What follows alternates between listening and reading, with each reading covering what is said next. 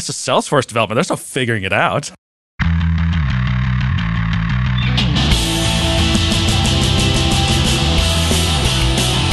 Well, how do you explain your love of pumpkin beers then, John? I don't. Ah, now I don't like in- pumpkin Now beers. you're in denial. You know me. I always hate this time of year because I hate pumpkin beers, So, and that's what everyone's pushing. okay, so the reason I think that a lot of people don't like turkey, not that turkey is just this amazing product because it's not, but it can be pretty good. It just it has to be cooked right, and it's pretty hard to cook a turkey right. I think the easiest way is to fry them, though. Well, every year there's a new trend. So you have frying was the big thing, and then uh, How about Spatch- sous vide? Oh, spatchcock. spatchcocking. Yeah, spatchcocking is always a good option. Spatchcocking is super smart for turkey because uh, it cooks so much faster Do and we have more to bleep evenly. that spatchcocking? I don't know. I think it's I think it's a title candidate for sure. Oh, Well, let's go ahead and say this is the show then. How you doing, John? I'm good. It's actually been a pretty good week, and you know why? Because most people are out, and my calendar is clean. I have, very little to no phone calls, so. Oh, isn't that a good feeling? and I have some development work to get done. It's been nice to kind of just be heads down and focused on development for a while without having the distraction of a phone call or my email notifications and things like that. It's been it's been good because I have been working on something that's a little it's not complicated, but I'm making it complicated because I have to kind of thing. That's that's a John way to do it. Well, it's it's uh I have to build this component and I have to make it a certain degree of I have to make it dynamic to a certain degree. I have to make it uh configurable to a certain is degree. Is this new, or did you did you allude to this last week also? Uh, it's it's. I think I talked a little bit about this when I was kind of over architecturing something, over engineering something, and I had all these interfaces, and I scaled it back to having some more more concrete classes because I really didn't need that that amount of extendability, extendability, Extensi- extensibility. extensibility. Thank you. yeah. So that's a three point word right there. So, uh, and last week you were having some JSON fun times, and this week I've been having JSON fun times. I still was having Or Jason. Fun sorry, times. Jason, Jason, Jason, JSON. There you go. Jason, Jason. Here's where we need video because I'm doing the the Karate Kid thing. But um, yeah, I still wasn't able to resolve it. I had this hierarchy of classes, and they were internal classes, so it was made up of. So I had properties that were that had data structures, which were basically internal classes. That's all they were. They didn't really have anything behind them. They followed the convention you're supposed to. They have a they have a a they have a, a constructor and everything. I mean, it was they were fine, but it would never serialize back if I just passed it directly. And even even when I when I did a JSON serialize on the client side and then passed that back, it still wouldn't deserialize. Was it you getting an exception or just I was getting an exception, so it wasn't even getting to my controller class. It was it was still in the process in between in the Aura framework, basically, that was rejecting it. I finally took all those internal data structures and made them their own classes, which sucks because now my class my class library is huge. so you have a lot of DTOs basically? Yeah, Data, want data transfer objects?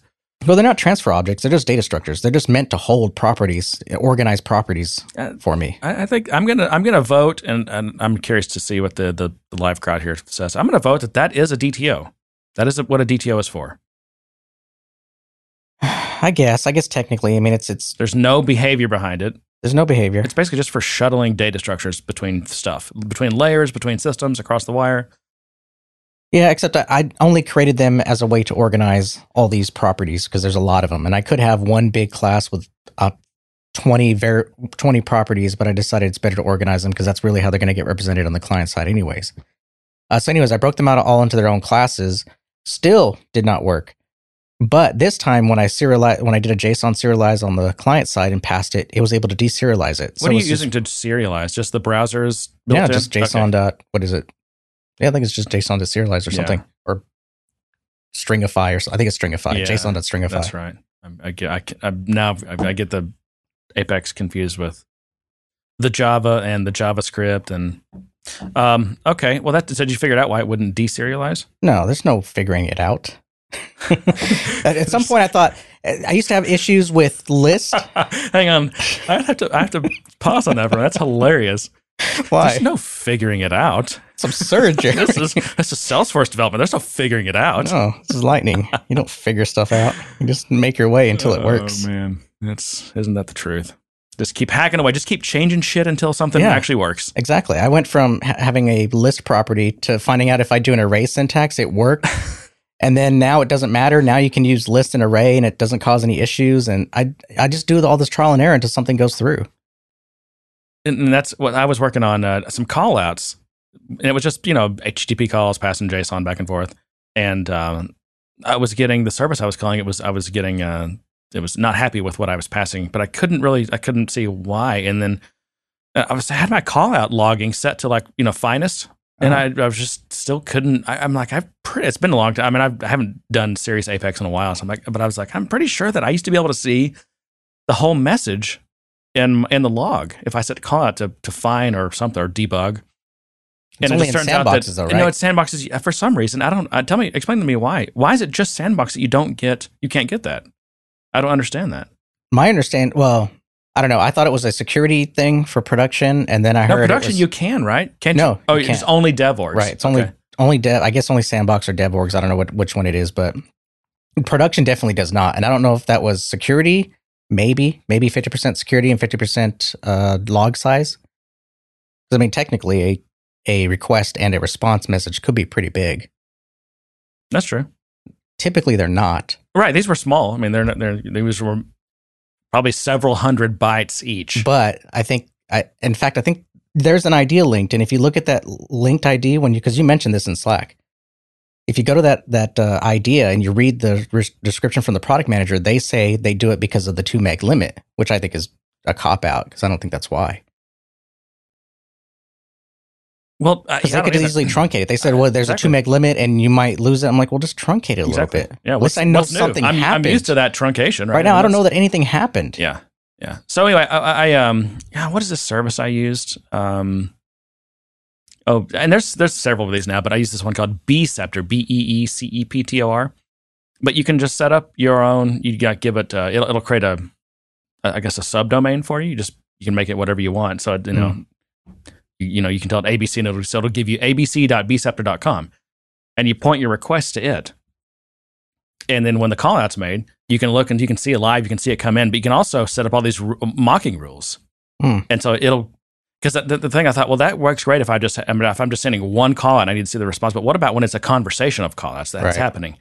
You know, you need you need to send a, res, a, valid response back, and then stuff happens to it, and then you know it, goes back and forth based on these different response, based on the data passing back and forth. And so, but you can do that with this. You can set up mocking rules, like you can say, oh, if, if a call comes in with this certain JavaScript pro- or JSON property with the certain value, then send this response back. And so you can actually kind of mock that whole. Wouldn't that be great if Salesforce implemented their mocking library that way for callouts? Um, it seems kind of tedious right now with the, the way mock, it is. Yeah, there's a couple of ways to do it. It's it's. I, I mean, we're really limited by the, the Apex language, unfortunately, at this point, because in the you know in the Java world, which is really static. I mean, it got it um it got much better. Actually, starting with Java five, I mean, the, the options now. My and I don't still don't know why this is not caught on. I, I like I'm always trying to um, shill, not shill, what's it, evangelize, I guess, for this. Um, what do we use? JMockit. Mm-hmm. Is I think it's it's it's like it's the best. It's the best, really testing kind of mocking, stubbing, whatever library for Java. But it, I mean, it can it can mock. Uh, you can you can basically replace uh, private methods, static methods, which used to be a hard thing, and all because of just uh, more advanced functionality the JVM has now that lets things hook in. There's things called um, the VM agents. And it's mm-hmm. like this. It's kind of like a library you can that can plug into the VM that just hooks in. It can hook it in a really low level. And actually, because of that, I know we're kind of just all over the place. So sorry about that. It's uh, it's it's the day before Thanksgiving, so the show's going to be off the hook, off the that's off excuse. the rails, I guess. Not off the hook. The off the it's hook always is, off the hook. Off the hook is good and exciting and fun. This that's not what this is. This is just off the rails. uh, but no, um, you know, back in the Java world, of course, you know, you also have, always have um, what's the one of the the sayings? Uh, don't don't defend on concrete. You know, you have to de- always depend on abstractions, and so that ends up with you know end up with code bases where you know there's interfaces and abstract classes for everything, and like you never. The only thing that deals with concrete implementations of anything is like your is your um, like your dependency injection framework, whatever that has to actually has to mm-hmm. new up all these instances of things. But nowadays, with with things like JMockit and just the the things that the Java VM can do, I, I don't do interfaces near as much. And I maybe maybe I'm a bad programmer. You need to slap my hand, but I'm like, I'm never now that I can mock this class without because okay. In the old days, you had to if you wanted to mock a class, that class had to, had to implement an interface, and your mocking Right. library could impl- could create basically another implementation of that interface. Right. Well, now you don't have to do that to, to enable testing. I mean, so much of that was just to enable testing. You don't have to do that. I mean, I can mock or stub or replace I- anything dynamically without having to change the production code at all. So why do I need? I've got all these, like, uh, for example, REST controllers in, in Java code that I don't need any other implementation. If I'm never going to have another implementation, why do those need to implement interfaces? Because you shouldn't say never. I mean, it reminds me of the good old you J2EE days with um, with EJBs and stuff, when every EJB had to implement you know multiple interfaces, and it just you know Well, it's the I it's the design principle that that your class or your code should be mutable. That you shouldn't be updating code. You should be adding new code. right. So that's the um, oh, that's one of the what's the one of the rules too? What is it? Solid. It's is it one of the solid principles? I think it's one of the solid. I don't remember which one it is though. um, it's ISP. What is ISP? ISP It's like interface segregation interface segregation principle. principle. Yeah, um, there's there's design for extensibility, not oh oh no, it's open close principle. Yeah, it is. Open right. close. Yeah. It's um yeah, and that's open. Oh, it's open for extension, not modification. Right. Open for extension, closed for modification. Yeah. Ugh. Which is it's a tough it's a tough paradigm to follow the, the whole solid aspect because you could I mean in theory you could end up with just a ton of classes without a language that supports nice organization. You just have this huge tree of things that you can't really understand or put context around without naming conventions which I hate. I hate having to use naming conventions to organize my code. But in in that in that uh, I guess framework paradigm, whatever you want to call it, principles, um, you would. You'd have to have an interface. You'd have to have a factory. You'd have to have um, concrete implementations Yeah, of everything. It's I only just, do that kind of stuff when I when I need it, when it serves the project. Some, I mean, you just don't have to do that. I mean, that's why you know the the backlash against all that stuff uh, resulted in like you know pojos, right? And and Mhm. whatever. And now every language has a pojos, pocos, whatever, right? You know, everyone has their plain old objects because plain old objects are pretty awesome. And with modern these modern runtimes, I mean, you could, you don't have to have interfaces to mock stuff. You know, you can. And, and there's all kinds of, I mean, even, you know, nowadays, like, look how Spring works. I mean, it's all just annotations on things, whereas before you had to, had to implement all these interfaces to get, um, and, and the framework would call methods on your class so you can get, um, get stuff injected in your class. Now you don't have to do any of that. You just, uh, Right. You don't even have to put an annotation on your constructor anymore. I mean, just these these things it's so much so much of it is just convention based. You know, you might ha- you might annotate a couple of things like your main entry point or whatever, and everything else is just it's all you know magic, which which can be bad. Magic can be bad. I remember when I was learning Rails, and I um I, was, I there was so much magic going on that I just I never I felt like I never got Yeah. comfortable with it. And I, because I, I always wanted to deep dive into what they were doing and why they were doing it and the opinions they had on things. And I just I never got off the ground with Rails because I kept trying to dig into it, understand it. And I think it's because I was so biased by my existing programming techniques and languages that I was and frameworks I was familiar with. Whereas I think if I think that's why Rails was so popular with noobs because you didn't care how it worked. It just it's like it was more intuitive to you because you weren't biased by wondering, well, how, this shouldn't work. This shouldn't even be able to happen like this. Right. I need to know how this is working. And everyone, you know, like a new person, be like, oh, I, I don't care how it works. That's just you know, it's just more intuitive. That it makes sense. But that's to them. true. That's true. When I when I first started, I didn't care how something worked. I I just cared that it worked. And even my own code, I didn't care that much about my code. I it worked. I had a button. It it had the entire implementation of what that button needed to do inside the event function, and I I didn't care. It worked. I was happy. Yeah. But now I now I'm I feel well. I guess for good reason. But in now it takes me forever to build something because I got to think through it all. I got to think through the event system. I got to think through the, the class hierarchy. I, got to think through do I need interfaces? Do I not? All those kind of things. So my brain is filled with all kinds of stuff now that I have to think about. But it, it's it's there because of experience. It's there because I know if I don't do this right, maintaining this or debugging this is going to be hell. Yeah. And that's the whole point, I think, of all this. Sure, you can build something; it can work today, but good luck trying to figure out what it's doing a year from now And, what, and how you can extend it. What what makes it difficult to understand and extend? just the way you build things. The reason we have these principles, the reason we have these patterns, the reason that we do the things that we do, the reason why we take the extra effort to abstract things the way we do. Um, I, I think we got versus just having a button with a bunch of code behind yeah, it. I, I think we got. I think the pendulum swung too far. We got too caught up with trying to imagine how every class you write might need to be extensible. Yeah. and I've really backlashed from that now. I mean, I'm I'm all I still love. Don't get me wrong. I still love um, the single responsibility principle. For me, huge. Uh, Not that I always follow it religiously, but I mean, it, it makes a lot of sense. And and the bigger your application is, the more if if everything does one thing and does it well, it makes things so much more testable, so much more understandable. Uh, that one's huge with me. What else? I mean, I guess interface segregation kind of got, kind of falls along. I mean, if the same the same the same role. It's really about having something something have a, a very defined and specific role that's not too broad. Um, but I don't. I mean, I don't try to figure out. Oh man, I, should this be a? Um, oh, I don't know. Should this be a, a visitor, an observer, or should this? You know, I. I mean, when the thing I'm working on right now needs that concept, you, you know, uh, that's when I'll do it hmm but I don't think, oh, yeah, how, how could this might be? Because nowadays, on on most modern platforms, I mean, you're, you're just refactoring is is so much. It's it's just part of what you're going to do. It's you should expect it. It's so that a lot of these tools make it so easy nowadays that when you when you actually have a concrete need for something to, to become extensible, now you think, okay, well, we have this existing thing we built that's not designed to be extensible. So, in fact, that's why it, um, I think was it C sharp that got it right. By default, classes are closed or they're not extendable. You have to you have to declare them as, or no, is it is it Java? That what? Uh, I get these confused now. Um, one of them, the classes by default are not ex- are not extendable. You actually have to define them as, um, oh, is it virtual? Someone someone correct me here.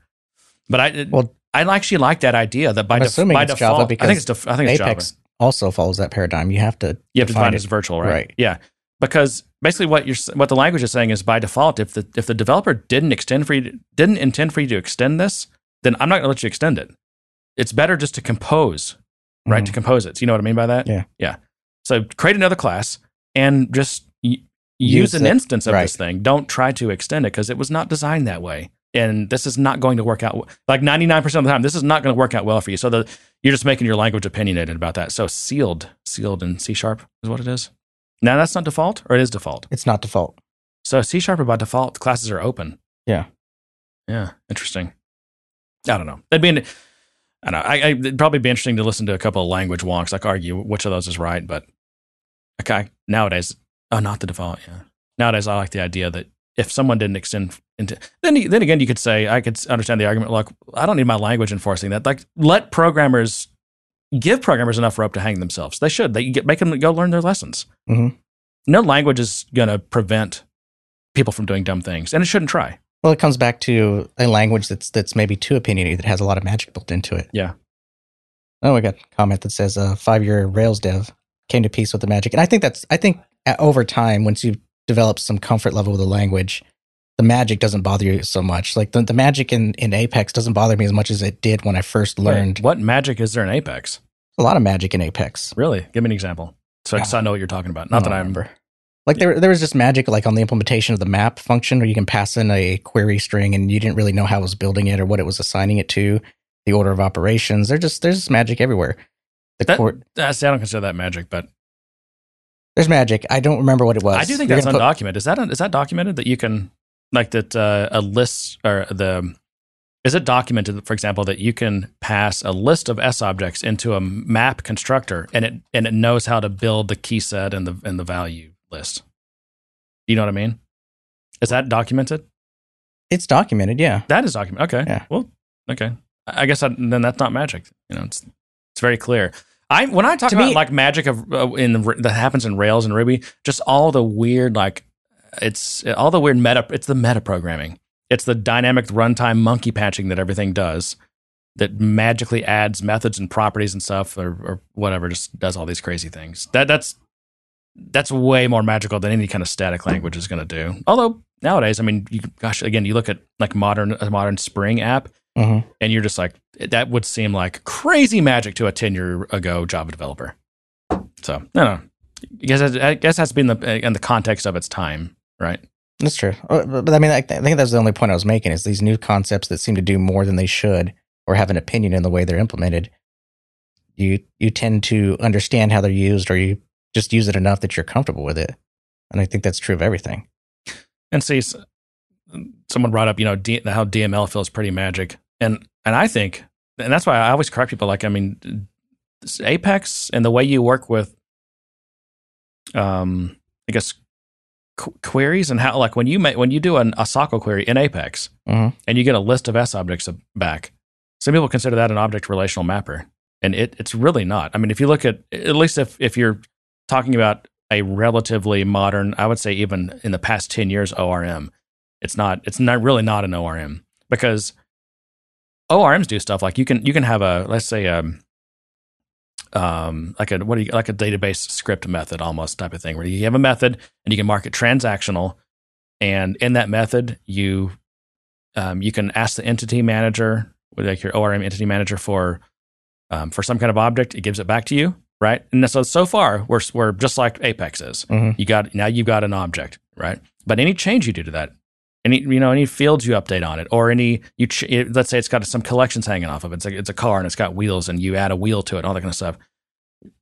At the bottom of the method, when the method exits, number one, the tran- the transaction's automatically managed, but, but but before that transaction's closed, the the entity manager then looks at all the things you've done because it, it actually hooked up dynamic proxies to all to everything you had and so Mhm. it's listening and it makes magically makes all the SQL statements and things happen and then it issues a transaction end statement. So it's doing all that for and of course we get the we get the automatic transaction stuff Right. but we don't get any of that what's called the the it's really the unit of work pattern. And i know yes i know that andy fawcett has his unit of work thing but it's it's not anything close to what a java or c sharp or any other kind of enterprise programmer would expect. True, but I think and it's just that that seems magical in fact i mean hibernate is just uh gets picked on a lot because it's it's the biggest target out there but it's it's got so much magic that people it, it, it can cause problems because if you don't understand what it's doing, you can get yourself in a situation. This will inevitably happen on a non-trivial project where you got developers who have written code that has resulted in really inefficient queries, and because you don't have to write the queries, you don't you're not querying things, and you're not also you're not writing the queries that do that do the DML. Right. And so if you don't know what you're doing, or if you've set up your entities wrong, where they're you know the fetch strategies are not optimized, um, yeah, you can you can really if you have a high volume application, you can get yourself into all kinds of trouble. Um, so that magic, um, the magic can always work against you. Yeah. It's it's part uh, part good magic, part part black magic, I guess. Um, I, I had a thing that I wanted to just, I guess, mention. It happened. I, um, I was going to mention it last week. This upcoming thing it happened over the weekend, which is uh, an org, a client that I've they've done some work for. Their their org was being moved from one pod to another. So this is not a. I'm trying to think of what the word for this is. It's not a. What? It's not a site change. Is that what Salesforce says? That's a separate thing where they move an entire pod. It just like instantly in a flash, it moves from one site to another site. The whole pod. The site switch. Yeah, site switch. That's not what this is. This is when they when a pod gets too big and they take say half of its orgs and move those orgs to a different. So you move from like you know NA five to NA you know ninety seven. Right. Is that considered a merge? It's a, it's more of a split, right? Split and merge. so you're so you're taking. I think you're taking some of an existing pod, and you're moving it to a new pod. Yeah, I just did one recently. So what happens is, you know, like if anything you had that was hard, and I'm not supposed- not supposed to do this, but like hard coded to NA5, if it's now going to be NA97, anything hard coded is going to break. And the question is, and they've got um, a quite complex uh, integration that's running constantly doing stuff, Mhm. and it connects in through so- SOAP and REST, right? The, the the APIs, and I was like, well, how in the hell is this going to I mean, we were because we were talking about because shit, we're trying to plan for this. What do we need to do? Should we take the integration down? Because I wondered, like, okay, so the integration's logged in. It's got a session ID. Mhm. Does that session ID travel along with the change, That's a good question. I don't know if it does. or is it going to get? And because the thing is, the integration, I think is, I think handles like expired session message. So if it got moved and then the me- next message it got when I tried to make an API call was, hey, your session's expired, it would immediately just log in again and I would think everything would be good. But I didn't know if it would get session expired or if it'd, be, it'd get some other weird communication error where the integration doesn't really know what to do. So it just keeps trying, like Hmm. keeps banging its head against the wall. Because it's looking for. It's not going to try to. It's not going to try to log in again because it's not getting the "Hey, your session's expired" message. I didn't know what was going to happen. But what's really cool, and this is really smart how Salesforce did this, is you know how they really want everyone to have their own custom domain now. Right. The my domain. Yeah, so they have a my domain. Why is it Salesforce is allowed to say mine? I'm not. I'm not allowed don't to say my code, but Salesforce can say my domain. I don't know. That's because that's my rule, and I'm in control of that rule. Um. So yeah, so this this org has its own domain, and I haven't really looked to pay attention, but I imagine when the integration calls the login method, you know, and, and, and gets back, Salesforce then responds with, "Okay, here's your session ID, but also talk to this, talk to this URL from now on. This is your new endpoint to use, Right. right?" And I'm pretty sure they get their my domain. It's their it's their my domain back. So it's like you know companyabc.force.com or whatever. Because in the old days, it used to be you know it'd give you na5.salesforce.com. Right. Well, now it's giving you you know companyabc.force.com. And what they did was, you know, because they just set their DNS TTL really low before this probably, but when this when that switch happened, they just updated companyabc.force.com to point to the to be to CNAME to the new you know na97.salesforce.com. Mhm. We didn't have to change anything. Nothing went down. I didn't go back and look at the log to see if there maybe there's like a five minute span where it couldn't connect, but it just nothing went down. Nothing went wrong. Integration, as far as we can tell, never there were n- nothing in the error log. It didn't skip a beat. Very awesome. That's pretty awesome. Yeah, Yeah. my, my domain is where you want to start from now on if you're going to use a URL, though.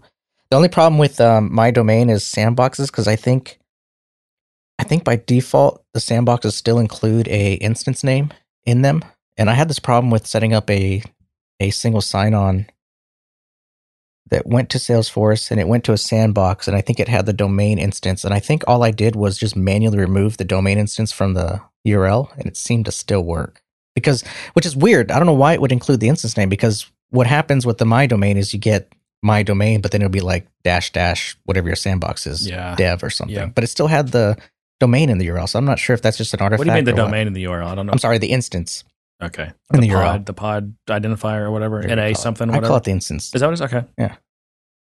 The NA's I don't know what the right word world. of it is. uh, For it is. instance. I say instance. Okay. You say potato. I say instance. Mm. All right. But that can be a pain. Yeah. Mhm. I heard you uh, were using that new switch statement.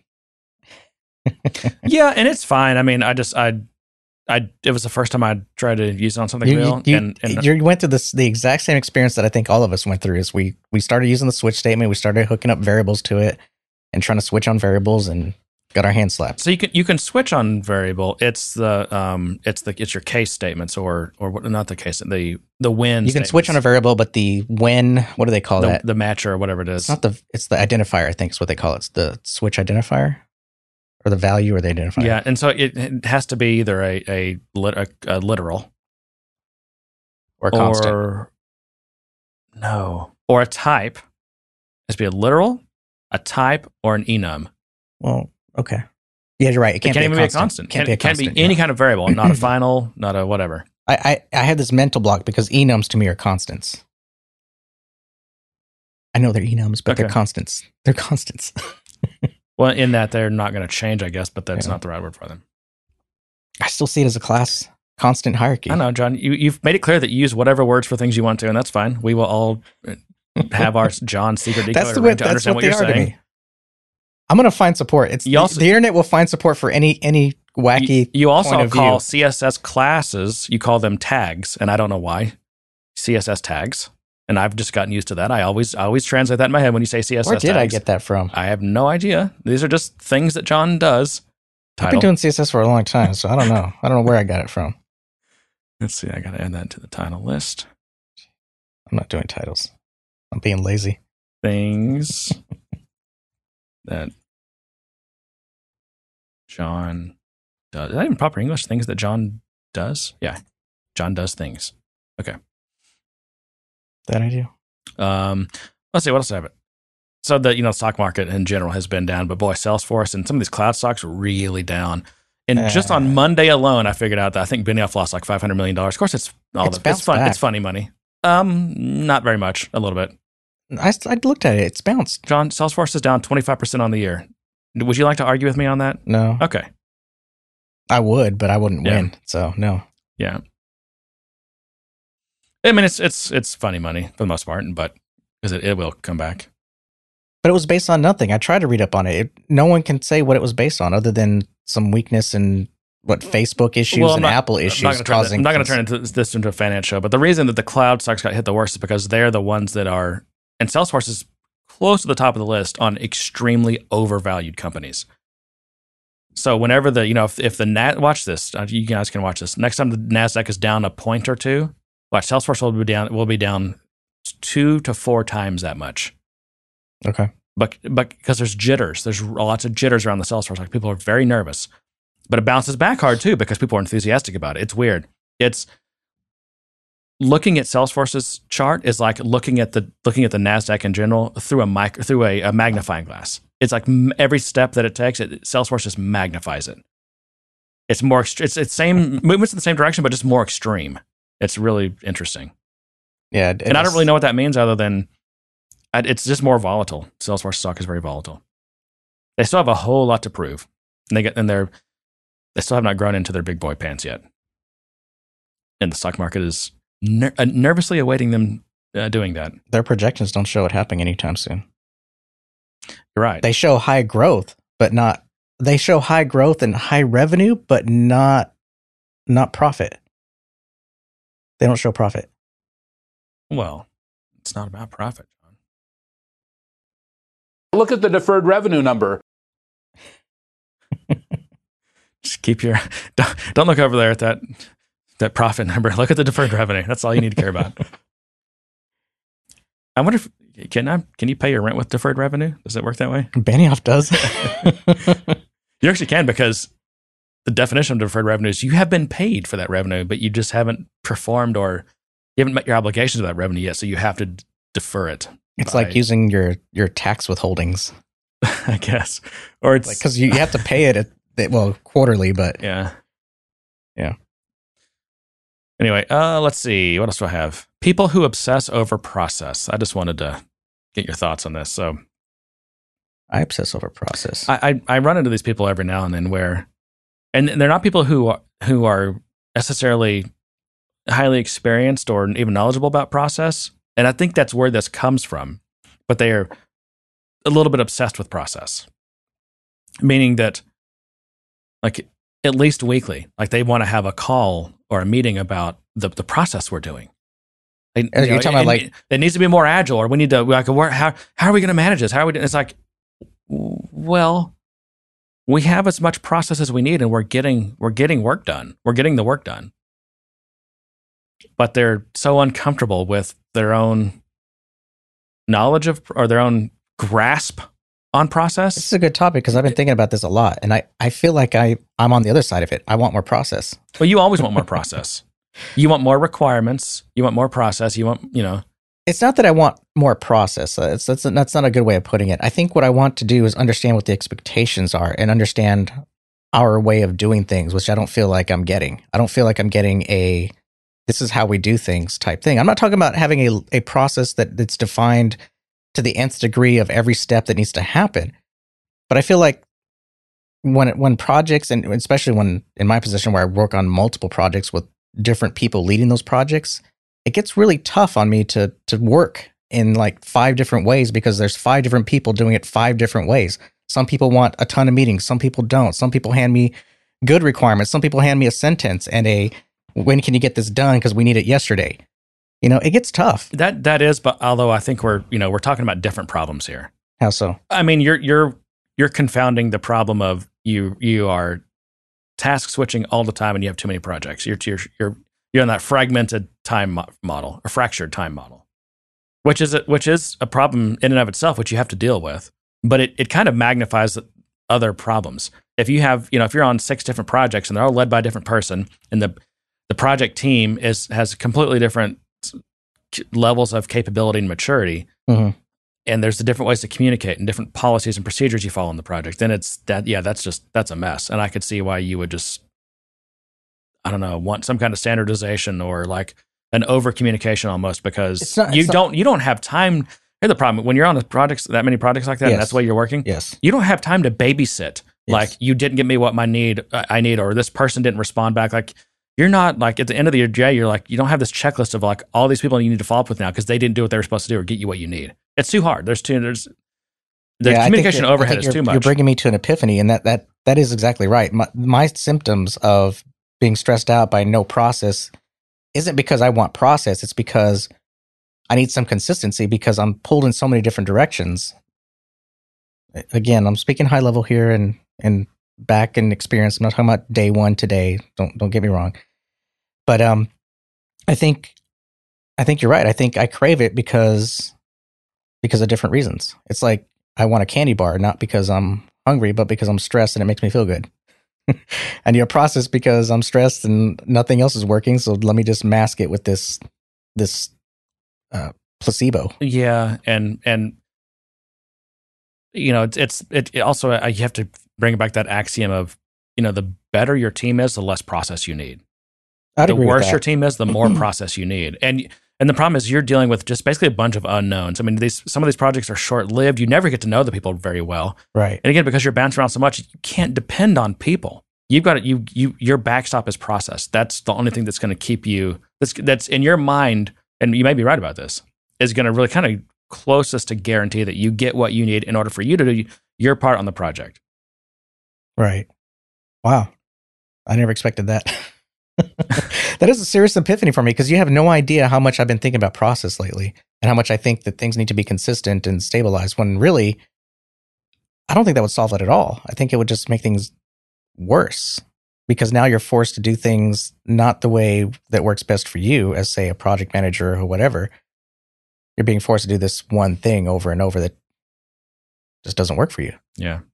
And I think the rea- the reality is, is that it's not so much that we need consistent process. I think we just need consistent people. Is that fair to say? Well, that that's the ideal. I mean, look- look at think of the Agile Manifesto: people over process. We believe in people over process. Not that you don't need any process, and not that it's a absolute people is all that matters, and we no, no process. It's just that given the two, we value people over process. Yeah, because I think I think I would be fine if I could say, sure, give me the requirements however you need to. Some person likes to give me docs. Some guy likes to print it out and hand it to me. Some guy likes to email me or whatever. But as long as I'm getting the requirements and as long as they're consistent in the way they produce those requirements, I, I think would is all I'm really looking for. I knew I wasn't getting this right. I had to look it up. So the the correct value is individuals and interactions over processes and tools. Is that people were? No, that's the Agile Oh, man- Manifesto, yeah. which is what twenty years old now, something like that. Crazy. So maybe that's what it is. I'm just, I don't, yeah. I mean, you're you're It's hard to say that I'm dealing with people at different skill levels. It's just they have their own way of doing things, and that way of doing things doesn't always lend itself to a cohesive bond between me and them. Like I've worked with people long enough that they know how I need things, and I know how I know how they work, and they know how I work, and so it works because we've just got experience with each other. Yep. But then there are other teams that where I don't have that experience with. It's a new, we're new to each other.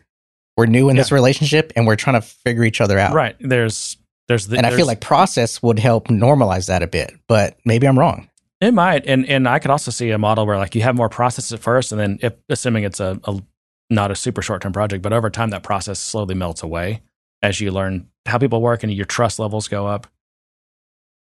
Maybe it just requires a team, a new team, a team of new people working together, some time to, some mentorship to happen, like someone taking the lead to mentor the team, that new team.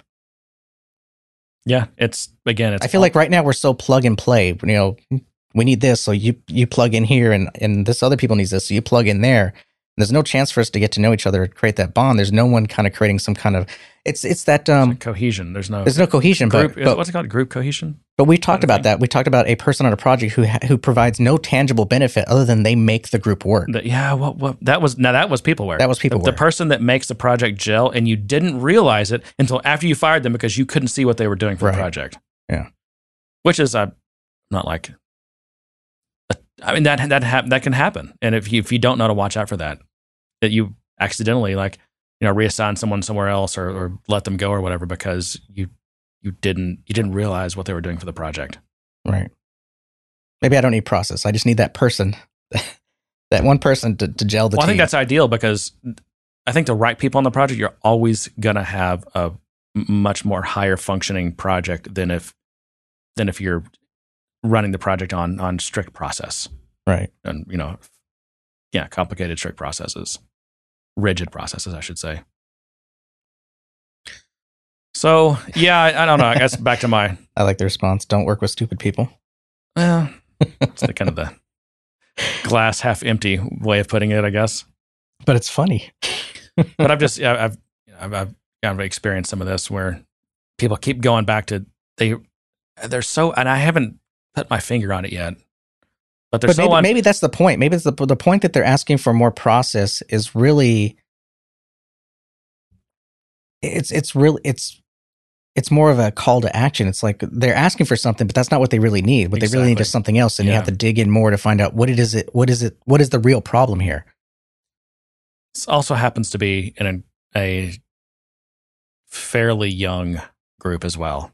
I mean, the, the the people are just Yeah, you know they're they're just starting out in their career, so they're you're dealing with that also. well, that can be tough too, especially It when you're tough. coming from a let- let's say they just got out of college and they're coming from a more organized, structured format where they- they have their schedule. They show up to this class, and that class has a has an agenda and a curriculum, and you follow that, and you know when your tests are Yeah. going to be and everything, and you go into this world where you just sink or swim. and there's no real leader. There's no one that that there's there's no there's no one there that can be that person that steps up that's got experience and it's like oh, okay I got I've, you know I got this I can help you guys out and it's kind of being that gel point. It's, doesn't Yeah, but I, I think that takes intention as well. That has to be intentionally be built into the group because right now everyone is so focused on getting their billable time in because that's what we're all measured on. no, And I'm so- not talking about these are not billable people. That's not what I'm talking Uh, about. well, I'm just saying, in, in my example, how do you find that person? How do you make room for a person that's not billable or maybe is, but them being billable kind of deters them or distracts them from the job of melding the team? You know, how do you do that? Well, that's that's just short sightedness from on the part of the the the team or the organization to to not understand the value that person gives to any project they're on, and therefore not making them billable. Of course, of course, it's billable. It's adding an incredible amount of value to the project because that's the kind of person that if you don't have them, your you know your project can crater. I mean, why would they not? That's high. I mean, that's highly valuable. Okay. And if and if there's if the for some reason the the terms of the project say that you know only people clickety clacking code into the computer can be billable, well then that's I think a shittily defined project in my opinion. Mm, that- I know, no, no. I, That's the world we happens. live in. I don't- I don't know what else to say. That's the world we live It's in. It's very much a part of people's world. I just think that it's short sighted, and you need to. I mean, when you're whether it's an internal or customer, or external customer, when you're even having the beginning talks with them, like you need to talk about how you work and why you structure the teams the way you do, how it provides better value and it's cheaper in the long run and mitigates risk and all this kind of stuff. And and if they don't get that, then that's maybe not a good customer. Most of them do, especially nowadays. I mean, you know, I mean, I get that, and that sounds great. It is, it reminds me of value pricing, where you, you sell the value of a project, not not the hours spent, but it's still that's still a hard sell. it's not really. It's not. It's just like- not how this industry works. It's not how this not- this ecosystem no, works. it's not. It has nothing to do with fi- whether pricing is fixed or not. No, I'm just saying in general. It's Yeah. it's it's the idea that that's just not how this works. I mean, if you were to go into a pro, I mean, I guess you could make it work if it was your thing and you forced it and you were willing to pass on projects and eat ramen for another couple of months and not send your kids to vacation or whatever. Well, if it's if it's the only, I'm not okay. You're taking things to extreme as you like to do. That's fine. We, So we'll explore the boundaries of this topic. all right, Yeah, if that project means that you're going to make your you're going to put food on the table or not, then take the project. I'm not saying that. I'm just saying that you know, there's you you always want to shoot for customers that are the, are are going to be good customers that are a good fit for you. And it's really a sign of a low maturity organization that doesn't understand who their target market is and what the kind of customers, what their ideal customer profile is. Yeah. No, I, I can't argue with that. I, I get what you're saying, and yeah, I'm going to extremes. I think we're I think we're violently agreeing with each other. I Probably, think we are. which we like to do. I just I just think I feel like we talk about this and we agree on this, but I don't see any real tangible way to get from point A to point B when we say these things. I don't see a good way to say, okay, we don't have we don't have that person that melds the projects. Here's how I get someone to meld the project. I don't have I don't have a good way of selling our our process or our value. How do I get there? I just, that's I guess that I guess if it was easy to define, everyone would be rich, right? But I don't know. I, I guess in these discussions, I I, I want to understand how I can get there. I want to understand how I can go from here to here because I feel like that's where my happy place I just think you have to talk about this kind of stuff amongst your coworkers and that's true. figure it out. Or I don't know, start a um, start a local what kind of like a I don't know if it's a mastermind group. I've never been a part of a mastermind, like some kind of some kind of group or a subset of the local Salesforce user group, maybe or something like that's interested in this kind of stuff. Um, or maybe it's a group of uh, just a, a little user meetup user group of like people that are in consulting or something, and talk about this kind of stuff Maybe. figure out what other people are doing because I mean these are common. I mean these these problems have been around forever, but they're still problems. Everyone's still working with these because it turns out new people are born every day, and and we also like to repeat history even though we shouldn't. And so these problems don't go away; uh, they're everywhere, and different organizations have them to different degrees. And, and so, if it's something that you're interested in, uh, there's, there's definitely interests out there, and I, I would I would encourage you uh, to find people, like-minded people who are willing to come up with solutions to these things. You know, That's not that, that is not bad Talk advice. I'll say that. Can I talk about something? Yep.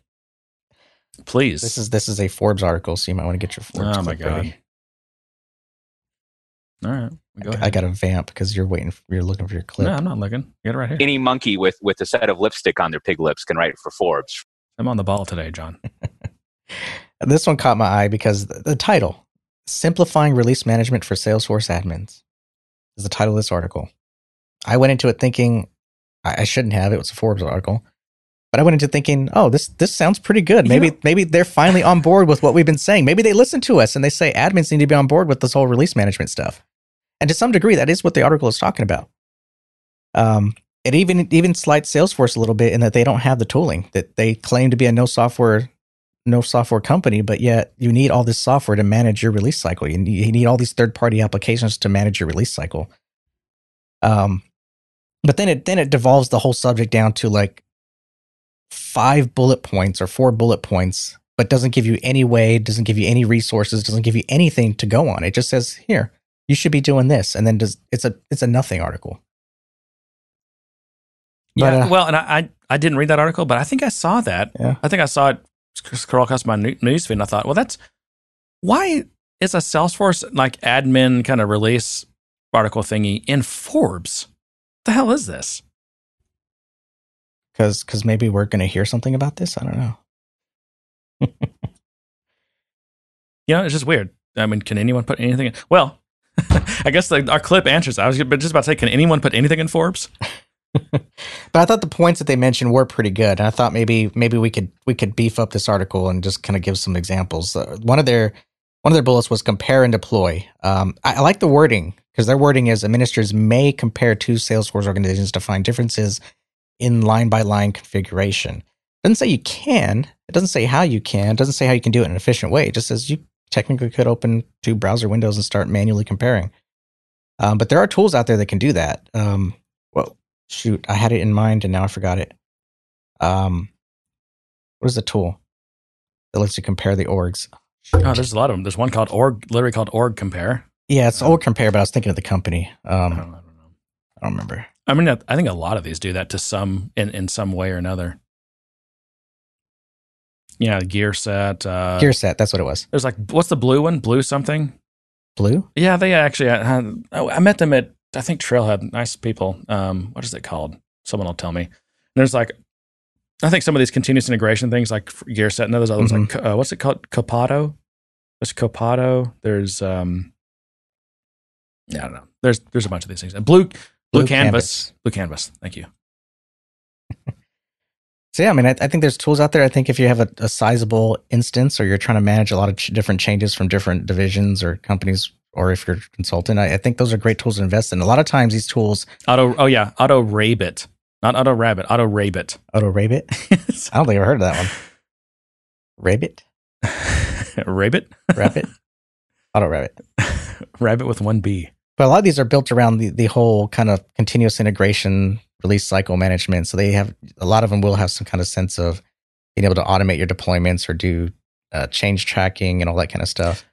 And if and if you're just looking for a compare, some of these things are way overkill. I mean, they're big, like full encompassing kind of lifecycle type products. I'm not Right. sure any of them. I don't know. I, I haven't used any of them, but I still know they're they're dealing with the fundamental same intractable problems that, that I have, and and they they don't solve them. They may try to automate them, or they'll you know account for them in terms of okay, stop and notification. Okay, this happened, but you still have to go and then fix these things. They're uh, just part of that whole metadata deployment model. Yeah. Well, bullet point two gets into that and talks about scheduling and automation, which I think is is the value that some of these tools provide. Not only do you get the compar- comparison of a lot of the, what's in your system through metadata, could schedule and automate your deployments. You can create a lot of them kind of have their own kind of built-in change set type mechanism where you can kind of point and click all your. But does anyone trust Salesforce deployments enough just to schedule their deployment? Some companies do try to do CI, but Oh, I've done CI. I mean, it's been very automated, but you still never. I never got to the point where I didn't watch the deployment or monitor it. True. Yeah, I mean, I don't think this is this Never. is this goes into the territory of hands off, especially since there's some things you still have to kind of do manually, uh, or there's just ways that Salesforce manages things in the metadata that that don't allow it to be deployable. Um, like I think I, I think I had the biggest problem with like workflows because you can assign a workflow to like a person and it puts their freaking username in there Yep. or something, Yep. and I'm like, well, we did it in Sandbox, so it's got their Sandbox. it's got a different username. Yep. Yeah, I know. It's and oh yes. so I mean, it's, it's just things like that where And, and groups. Sometimes you'll depend on groups. Yeah. But those, it's like then now they need to be in your metadata, even though they're it's like a user thing. I don't know. It's it's Yeah, in some places it uses like the name, and some places it uses the ID. Yep. And if you deploy it, you're going to get a different ID. Or if it's the username, it's got a different username. So you got to. I mean, we would modify the the package XML manually sometimes just to get it out. And I've seen weird things where, and this is just, I think, long-standing and, and kind of shifting metadata bugs, metadata API bugs, where you pull down the metadata, let's say from your production org or something, and you're looking at page layouts or um, even workflow things and th- things that reference fields. Mhm. And many times they will reference the field ID, the field ID, so zero zero in whatever. Right. And I'm like, wait a minute, why is it why is the meta why is metadata generating that metadata? Why isn't it, because that field name, if I deploy to a new org, is Mhm. n- that, that field ID is not going to be there. It's going to have a different ID. Right. So why isn't using the field name? Uh, and it's just so yeah. I've, uh, you, you- I mean, and again, maybe that particular bug's been Well, because you can change the name. w- well, that's a, that's a whole other problem. You can change the name, but also that I, that ID is going to change as well. I mean, when you deploy to a new org that doesn't have that field yet, it's going to get a it's going to get a different ID. Yeah, I'm just saying it's So it's really inconsistent. so I- that so now that layout and all the workflow rules that reference that field, those are all broken now. Yeah. because they're referencing a field that doesn't exist.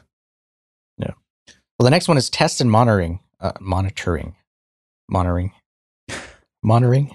I like to monitoring, which I think is I think it's great to encourage admins to to get in get into the the practice of running tests, running unit tests, and and monitoring those tests and making sure that everything's still running, even when you Well, make now, a simple now said change. testing and monitoring, not monitoring tests.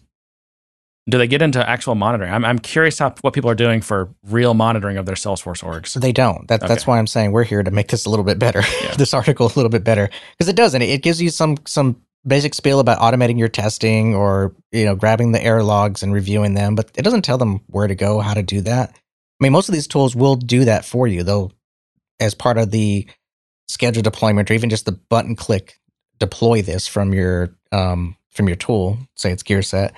Uh, you'll get the error notifications. You'll get to see what failed and why. And I mean, Salesforce gives you that too in the deployment status. Yeah. Again, I don't, I don't know really what they're talking about monitoring. There's, Salesforce doesn't have much in the way of monitoring. No, again, I mean the, these these things they're con- the concepts they're talking about are things that Salesforce does not provide. These are things that you have to add on extra tools to do. Either either find some open source tool that someone Well, wrote to do it, or so you're- they're saying that. Salesforce doesn't provide tools for testing. Not for this. Well, it provides tools for for running the tests, but I mean, there's really no good tooling for reading the debug logs or anything. You're just reading this text file. You don't have any good tools for managing changes or discovering any kind of differences between orgs or something that might cause a break in your deployment. Yeah, Maybe something got forgotten. They forgot to add this field, or the permission for this field got changed, and it's different here, and it doesn't allow it to deploy, or it breaks your test because they don't have permissions to it. Those kind of things. yeah.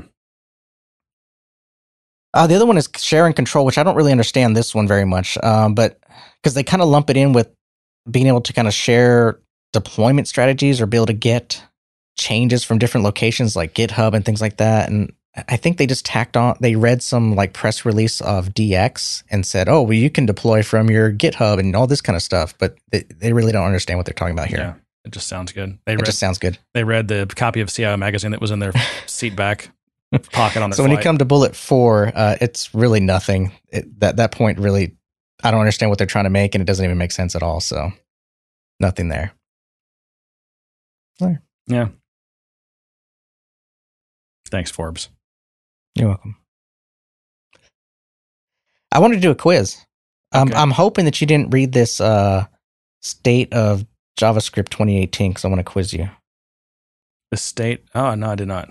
Okay, good. Um, I, I wanted to You- make this. A- way to fire the music up, right? yeah, Okay. that's a bit loud. No, it's the intro. You just Oh, fade into it. Calm yourself. I'll get to it. All right, let's go. I closed it. Nope. Way to go, John. All right, so in JavaScript, uh, based on this percentage, uh, which one has the highest satisfaction? Uh, this is this is awarded to the library with the highest percentage of satisfied users. Is it uh, Express, Jest, GraphQL? Express. No, it's Jest. Okay. Is that a testing thing? That's a testing framework, yeah. Although I find GraphQL really intriguing. I, I, I like the concept of being able to just get the stuff out of the API that I want. Although I think it can get complicated. Yeah, and it's Like it's really it sounds really good for the really simple use cases, but then I feel like, uh, I don't know how this works in the real world. implementing GraphQL is, is a big challenge. That's Salesforce? I, I guarantee you, Salesforce is working on GraphQL. Uh, Yeah. it- it's just it's a, that's a big project. All right, so this next one, uh, which one has the highest interest? Uh, this is uh, technology developers are most interested in this in learning this. Uh, is it uh, Storybook, GraphQL, Electron? GraphQL. Yeah, Yeah. ding ding ding. Uh, how about the JavaScript library that has the most mentions? Is it uh, Cypress, Hapi? I've never heard of that one. Vuex. I haven't heard that one either. Vuex. Oh yes, I have. I have heard of Vuex. I know what that is. It's like state management, isn't it? Uh, For Vue, yes. I think. Yeah. Yeah. It's basically like the Redux pattern, I think, or the or the Flux. That's the Flux pattern. I guess Redux is React, right? That's the Flux pattern, but implemented. Yeah, super simple, but turns out quite powerful. It's So which one? managing. I just got to say for a second, managing state in a JavaScript application is so incredibly different than managing state in any other type of application. It's so weird. That's why you had to come up with new patterns, new ways. I I guess it's because it's so dynamic. I'm not. I haven't. I haven't wrapped my brain around that yet. Why it's so different. JavaScript apps are uh, basically browser app and, and you know single page apps are so different than any other kind of. yeah, I don't know. it's crazy. I think it's because it's so dynamic. Like you tend to tie these different components together, and I don't know. I don't know what I'm talking about, John. Save me. Well, which one had the most mentions? Vuex, Hapi, Cypress. I would want to say Vuex because I'm I'm um, biased, but I'm going to say happy. Should have stuck with your gut. Vuex. Okay, good. Makes me happy. I always wondered if. if all right, next one. Which is the most? Uh, wait, wait. You used- say? You always wonder what? What was that? You said you always wonder if, and then you just. What was that? Did you? Was that a? Did you just have like a stroke or something? Seriously, you're looking at me like you don't know what I'm talking about. Am I hearing things? I think I think I was going to say something, but I stopped myself. But I didn't realize I said that out loud. Yeah, you did. Okay. All right. All right. Uh, which one is the most used technology? Uh, Express, Angular, React. Probably React. No, God, I wonder if it's Angular. I don't. Th- I'm. I'm guessing it's not Express. I'm gonna. Wow, should I go with the most used, like the most deployed, or most most current under development? Uh, this this is awarded to the most uh, to the technology with the largest user base. I'm gonna say React. You're right. Okay. Interesting. Angular is third in that list. It's uh, React, Express, and then Angular. Yeah. Is I mean, weird. I mean, it's- ex- your apples and oranges because Express is, is a um, is a web server, whereas thinking of Ember. Why is I thinking Ember? I don't know. Yeah, Express is web server. I use, I use Express for li- uh, like um, little simple things all the time. That's my go-to if I need a super lightweight. Simple, and if I'm in JavaScript Yeah. world, it's really super. It's super easy. Um, but yeah, uh, whereas Angular and React are front end, right? Yeah. Front end tools. Okay. All right, on this one, uh, prediction award. So this is the technology that has has the most upcoming. It might take over. Okay. Uh, options Oh are wait, I, I, let me preemptively guess. The the Lightning framework. no. the Aura framework. Well, oh, Yeah, no, Aura is. Java, so it'd be Lightning, right? Lightning would be the JavaScript Buzz that version. one. Is Aura representative of the JavaScript and the Java? Is that that's the whole framework, I don't know. I remember or when is I, it Lightning and Aura? I don't know. I remember when I before the Lightning was even a thing. Um, I looked at Aura and it was yeah. There was you had you had to be Yeah. running a, like a servlet container to to, to to deploy this jar that did something. I don't know. It was, it's very weird. All right, so your options are Svelte, Parcel. Wait, what was the question? So this is the JavaScript technology that's that's uh, poised to take over. That's going to be the next big thing. Uh, and Move your hand, John. What? It's hard for us to hear you talk when you're. I'm trying to hide the answer. When your hands are I'm trying to hide the answer behind my mouth. To hear you when you do this. No, I'm trying to hide the answer. All right, your options are uh, Svelte, Parcel, Reason. I have no idea. I don't either. I'm just. I'm not a hip JavaScript. All right, it's Reason.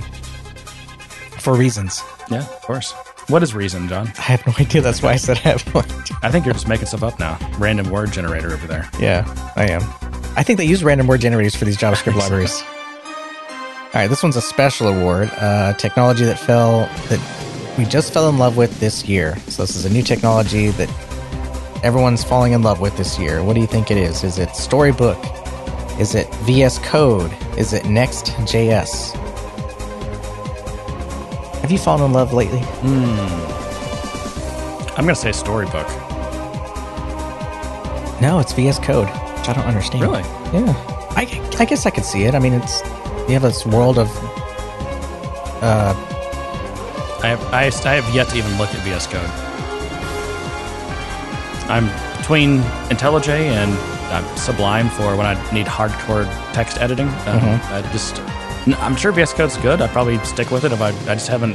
It's one of those things like I've always got. When I look at my list of stuff I need to do and check out and whatever, like it's just, it hasn't risen to the top yet. Uh, Yeah. it- it's not at the top of my backlog, so I haven't pulled it off the stack yet. and pop the stack. It's there somewhere. Someone needs to help me with my backlog grooming. Well, that's it for that. I think I got this link off our Slack, so thanks whoever posted that. Uh, it was kind of fun to quiz Jeremy and expose his lack of JavaScript knowledge, mm. JavaScript library knowledge. And with that,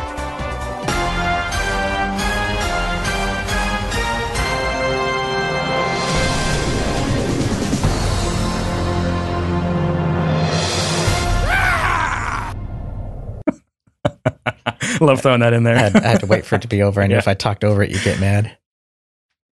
All right, well that was fun, John. Thanks. Okay, well uh, we don't have to keep everyone. You know, this is a uh, this is a Thanksgiving Thanksgiving Eve is what this is, right? It is. and everyone's got last minute grocery store tri- trips to make and turkeys to brine, beer to drink, wine to drink, whatever you drink. I got family in town, my little sister. oh, yeah? Yep. And uh, my brother-in-law. Are you frying a turkey?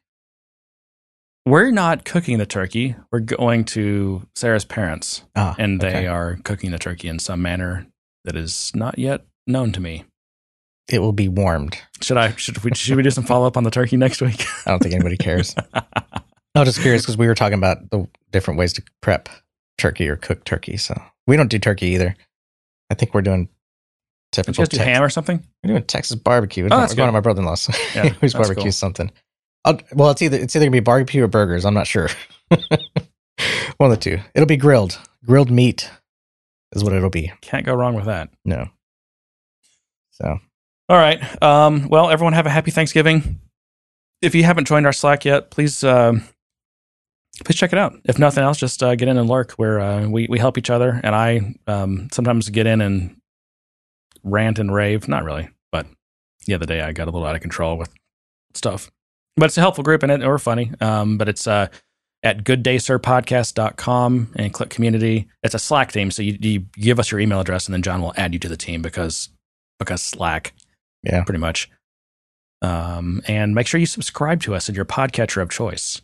It, Yeah. it helps. Uh, it helps increase our revenue. And uh, leave us reviews. Send us an email. Actually, if you have uh, questions that you'd like us to cover on air, or comments or whatever, that's info at gooddaysirpodcast.com.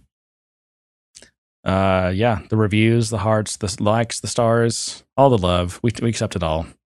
I have to address this uh, in the in the That's chat. how that's how people can reciprocate, John. Is that's how they can show us their love. in the chat, I think people are trying to get me to say www.gooddaysirpodcast.com. I must be behind or something. I don't know. I'm not seeing that. Anyway.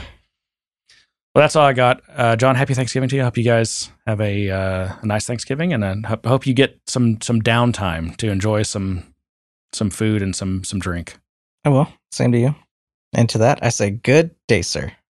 You get nothing. You lose. Good day, sir. So I'll like put a ton of whipped cream on it, and I'll just kind of swallow it. Oh my gosh.